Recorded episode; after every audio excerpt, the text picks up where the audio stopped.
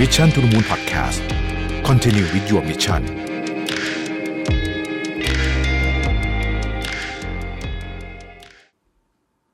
สวัสดีครับ ยินดีต้อนรับเข้าสู่ Mission to the Moon Podcast นะครับคุณอยู่กับประวิทย์หันุสาหะครับ วันนี้เราจะมาชวนคุยกันเรื่องของ 6 การกระทำที่จะช่วยให้คุณไม่เสียใจภายหลังนะครับ หรือต้องบอกว่าถ้ารู้งี้นะฮะ ไม่น่าจะจะไม่ทำแบบนี้จะไม่ทำแบบนั้นนะครับ จริงๆเนี่ยผมเชื่อว่าทุกคนก็มีประสบการณ์เรื่องนี้อยู่เนืองๆแหละเนาะบางทีเนี่ยเรารู้สึกผิดหวังนะครับ เสียดายกับเรื่องราวในชีวิตที่แม่ตอนนั้นเนี่ยน่าจะตัดสินใจทำอะไรบางอย่างไป พร้อมยังมีความคิดที่ว่าน่าจะทำให้ดีกว่านี้นะครับหรือมีความรู้สึกว่ารู้งี้น่าจะทำแบบนั้น เอาเรื่องที่เราเจอบ่อยๆเลยเนี่ยอาจจะเป็นเรื่องของการลงทุนก็ได้นะฮะการลงทุนเนี่ยนะมันก็จะมีโมเมนต์รู้งี้อยู่ตลอดนะฮะ รู้อะไรก็ไม่สู้รู้งี้ใช่ไหมฮะเออบางทีเนี่ยมันก็เป็นอะไรที่แบบไกลๆนะฮะไกลๆ เช่นอย่างสมมุติว่ามีคนมาบอกว่า แนะนำหุ้นสักตัวหนึ่งแล้วแล้วแล้วเราผมไม่ซื้อเนี่ยอันนี้ผมถือว่าไกลแล้วนะนะครับ แต่มันจะมีบางครั้งอะที่มันใกล้มากๆนะฮะใกล้มากๆ เช่น อันนี้เหตุการณ์จริงนะฮะเคยมีคนจะชวนซื้อเหมือนกับคริปโตอะนะตอนนั้นอะตอนนั้นก็คือเป็นบิตคอยน์มันคริปโตยังไม่ค่อยมีอะไรเท่าไหร่นะฮะ แล้วก็ผมก็ไม่รู้มันคืออะไร แล้วผมก็ไม่ได้มีเวลาศึกษา แล้วก็ที่บอกว่าใกล้มากแตกต่างจากการซื้อหุ้นเพราะว่าตอนนั้นเนี่ยเงินผมอยู่กับคนนี้พอดี คือเหมือนกับมันเป็นการโอนเงินไปกันมาเนี่ยนะครับ แล้วก็เขาก็แบบเนี่ยเออบอกว่าเออเอาไหมซื้อไหมอะไรเงี้ยซึ่งมันเป็นเงินนิดไม่ได้เยอะมากเลยนะคือถ้าตอนนั้นตัดสินใจซื้อไปนะโหป่านนี้คงแบบ รู้งี้ไงรู้งี้ใช่ไหมก็นั่นแหละฮะก็พอเราเนี่ยนึกถึงก็แบบแหมบางทีก็อยากจะแบบเคกระโหลกตัวเองนิดหน่อย ซึ่ง เรื่องเรื่องลงทุนเรื่องอะไรมันก็ประมาณหนึ่งนะฮะแต่มันจะมีบางเรื่องอะที่เรารู้สึกว่าน่าจะแบบน่าจะทำเช่นซื้อซื้อซื้อบ้านก็ได้นะครับ ซื้อบ้านนี่มันมีความรู้สึกมากกว่าการลงทุนหน่อยหนึ่งเพราะมันเป็นที่ที่เราอยู่ด้วยใช่ไหมซื้อบ้านเนี่ยบางทีเราก็จะแบบเนี่ยบ้านตรงนี้เนี่ยตอนนั้นเราจะซื้อไม่ซื้อเขาขายไปแล้วอ้าวปรากฏว่าเฮ้ยพอเขาขายไปแล้วเนี่ย เราพบว่านี่มันเป็นที่ที่เราอยากอยู่มากอะไรแบบนี้นะฮะคือพวกนี้มันก็สะสมนะฮะสะสมแล้วก็บางทีก็ทำให้เราเครียดเหมือนกันนะครับ หรือรู้เรื่องงานก็จะมีแบบ แหมถ้าเกิดรู้งี้นะไอ้นี่ควรทำอย่างนั้นอะไรแบบนี้นะฮะวันนี้เนี่ยเราก็เลยจะชวนทุกคนมาเข้าใจกับ 6 การกระทำที่เมื่อทำแล้วเราจะเสียดายน้อยลง เพราะเราไม่มีทางรู้เลยว่าอะไรจะเกิดขึ้นในอนาคต แต่เรื่องพวกนี้เนี่ยเราค่อนข้างแน่ใจว่าถ้าเรา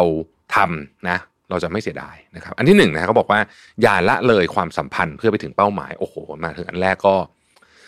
ก็เข้มข้นนะฮะ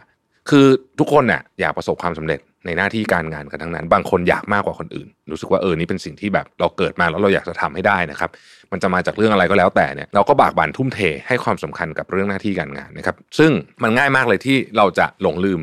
คนรอบๆตัวเราไป เพราะว่าเราโหมทำงาน ซึ่งซึ่งคนเป็นแบบนี้เยอะมากนะฮะไม่ไม่ไม่ไม่ใช่เรื่องผิดแปลกอะไร แต่ว่าเป็นเยอะจริงๆนะฮะแต่คนที่ในที่สุดแล้วเจ็บปวดที่สุดอะนะนอกจากคนรอบตัวเราก็คือเจ้าตัวเองนี่แหละนะครับ เพราะว่าเราไม่ได้ใช้อีกมิติหนึ่งที่สำคัญมากคือเวลา นะฮะแล้วเมื่อมันผ่านไปแล้วเวลาพวกนี้มันเอากลับมาไม่ได้ หนักไปกว่านั้นบางคนโหมทำงานจนร่างกายพัง อันนี้ก็ยิ่งหนักเลยนะฮะข้อที่สองเขาบอกว่าอย่าปิดกั้นความรู้สึกของตัวเองนะฮะคนส่วนใหญ่เนี่ยมักปิดกั้นความรู้สึกของตัวเองนะครับแล้วก็รู้สึกว่าไม่ค่อยอยากจะแสดงออกความรู้สึกให้กับคู่สนทนาหรือใครก็แล้วแต่ ไม่ว่าจะเป็นเพื่อนกันหรือคนในครอบครัวเวลารู้สึกไม่พอใจ เราเลือกที่จะเก็บไว้ แล้วบางคนก็ถอยห่างออกจากความสัมพันธ์นั้นมานะฮะเพื่อนกันแบบเป็นบ่อยนะฮะพอไม่พูดกันไม่สื่อสารกัน จริง ๆ คนรักอะไรก็เป็นทั้งนั้นนะพอไม่สื่อสารกันไม่พูดกันเนี่ยนะฮะมันก็จะมีปัญหาตามมานะแล้วบางทีมันเริ่มจากนิดเดียวนะครับแต่มันสะสมสะสมนะครับบางทีเนี่ยนะฮะพูดออกไปเนี่ยปัญหาจบ แต่ไอ้ที่ปัญหาไม่จบก็เพราะว่าปิดกั้นความรู้สึกเราไม่พูดพอไม่พูดมันกลายเป็นเหมือนกับเงาดำในจิตใจเล็ก ๆ ตอนแรกๆเล็กก่อนนะครับแล้วมันก็จะใหญ่ขึ้น คนจำนวนมากเราคิดว่าเฮ้ยเงียบดีกว่า จะได้ลดข้อขัดแย้งนะครับ แต่บางทีไม่ใช่เลย สุดท้ายแล้วเนี่ยพอมันระเบิดออกมาปุ๊บคราวนี้ทำอะไรไม่ได้แล้วนะครับการแสดงความรู้สึกหรือการพูดออกมาตรงๆเนี่ยโดยเฉพาะคนใกล้ชิดเนี่ยนะครับเป็นเรื่องที่ยากเหมือนกันนะสำหรับหลายคนนะครับเราเลือกที่จะเก็บเงียบๆไว้อาจจะเรารู้สึกว่าดีกว่าแต่มันไม่ดีนะฮะอาจจะไม่ดีไม่ใช่ไม่ไม่ใช่อาจอะไม่ดีนะครับเราต้องฝึกที่จะสามารถพูดเปิดใจกับคนรอบตัวได้ ไม่ว่าจะเป็นเรื่องอะไรก็ตามนะครับลองบอกให้คนที่คุณจะคุยด้วยรู้ว่าเขา เราคิดอะไรอยู่เรารู้สึกยังไงนะครับความรู้สึกของเราสำคัญนะฮะคือคือคิดอะไรก็เป็นเรื่องหนึ่งแต่เรารู้สึกยังไง เรารู้สึกไม่พอใจเรารู้สึกเครียดเรารู้สึกอะไรยังไงนะครับ พอเราทำแบบนี้ได้เนี่ยนะครับ ก็จะทำให้มีความสบายใจเกิดขึ้นระหว่างกันนะครับ ข้อที่ 3 คือเลือกเพื่อตัวเองอย่าเลือกเพื่อเพราะคนอื่นนะฮะอันนี้เป็นเรื่องที่จริงมากนะครับ โดยเฉพาะในเรื่องใหญ่ ๆ ชีวิตเนาะในเรื่องใหญ่ของชีวิตเช่นเรื่องเรียนเรื่องอะไรพวกนี้เนี่ยบางครั้งเนี่ยเราเราเลือกทำบางอย่าง เพราะเรารู้สึกว่าเราอยากทำให้คนนั้นพอใจ หรือ จะทำยังไงดีนะที่ทำให้เขาจะเขาจะมีความสุขนะครับแม้ว่าสิ่งนั้นจะเป็นสิ่งที่เราไม่ชอบแต่เราก็จะยอมทำนะฮะเพื่อสร้างความประทับใจ ซึ่งส่วนใหญ่ก็จะเป็นนี่แหละ เพื่อนคนรักครอบครัว ซึ่งมันก็อาจจะทำให้เขาประทับใจจริงๆนะครับ แต่ว่าถ้าเราทำบ่อยๆ ไม่ได้หมายความว่าเราจะทำเอาแต่ใจตัวเองทุกเรื่อง แต่ว่าเรื่องที่สำคัญสำคัญเราต้องรู้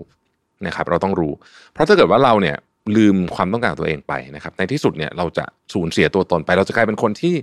ว่างเปล่าอะนะฮะแล้วบางครั้งเนี่ย สิ่งที่มันเจ็บปวดที่สุดก็คือไอ้ช้อยส์ที่เราเลือกไปในตอนนั้นเนี่ย ที่เราเลือกเพราะคนอื่น เพื่อเอาใจคนอื่นมากกันเถอะนะครับ ในที่สุดแล้วเขาก็ไม่ได้เห็นความสำคัญขนาดนั้นนะฮะแต่เราเนี่ยต้องทนอยู่กับช้อยส์นี้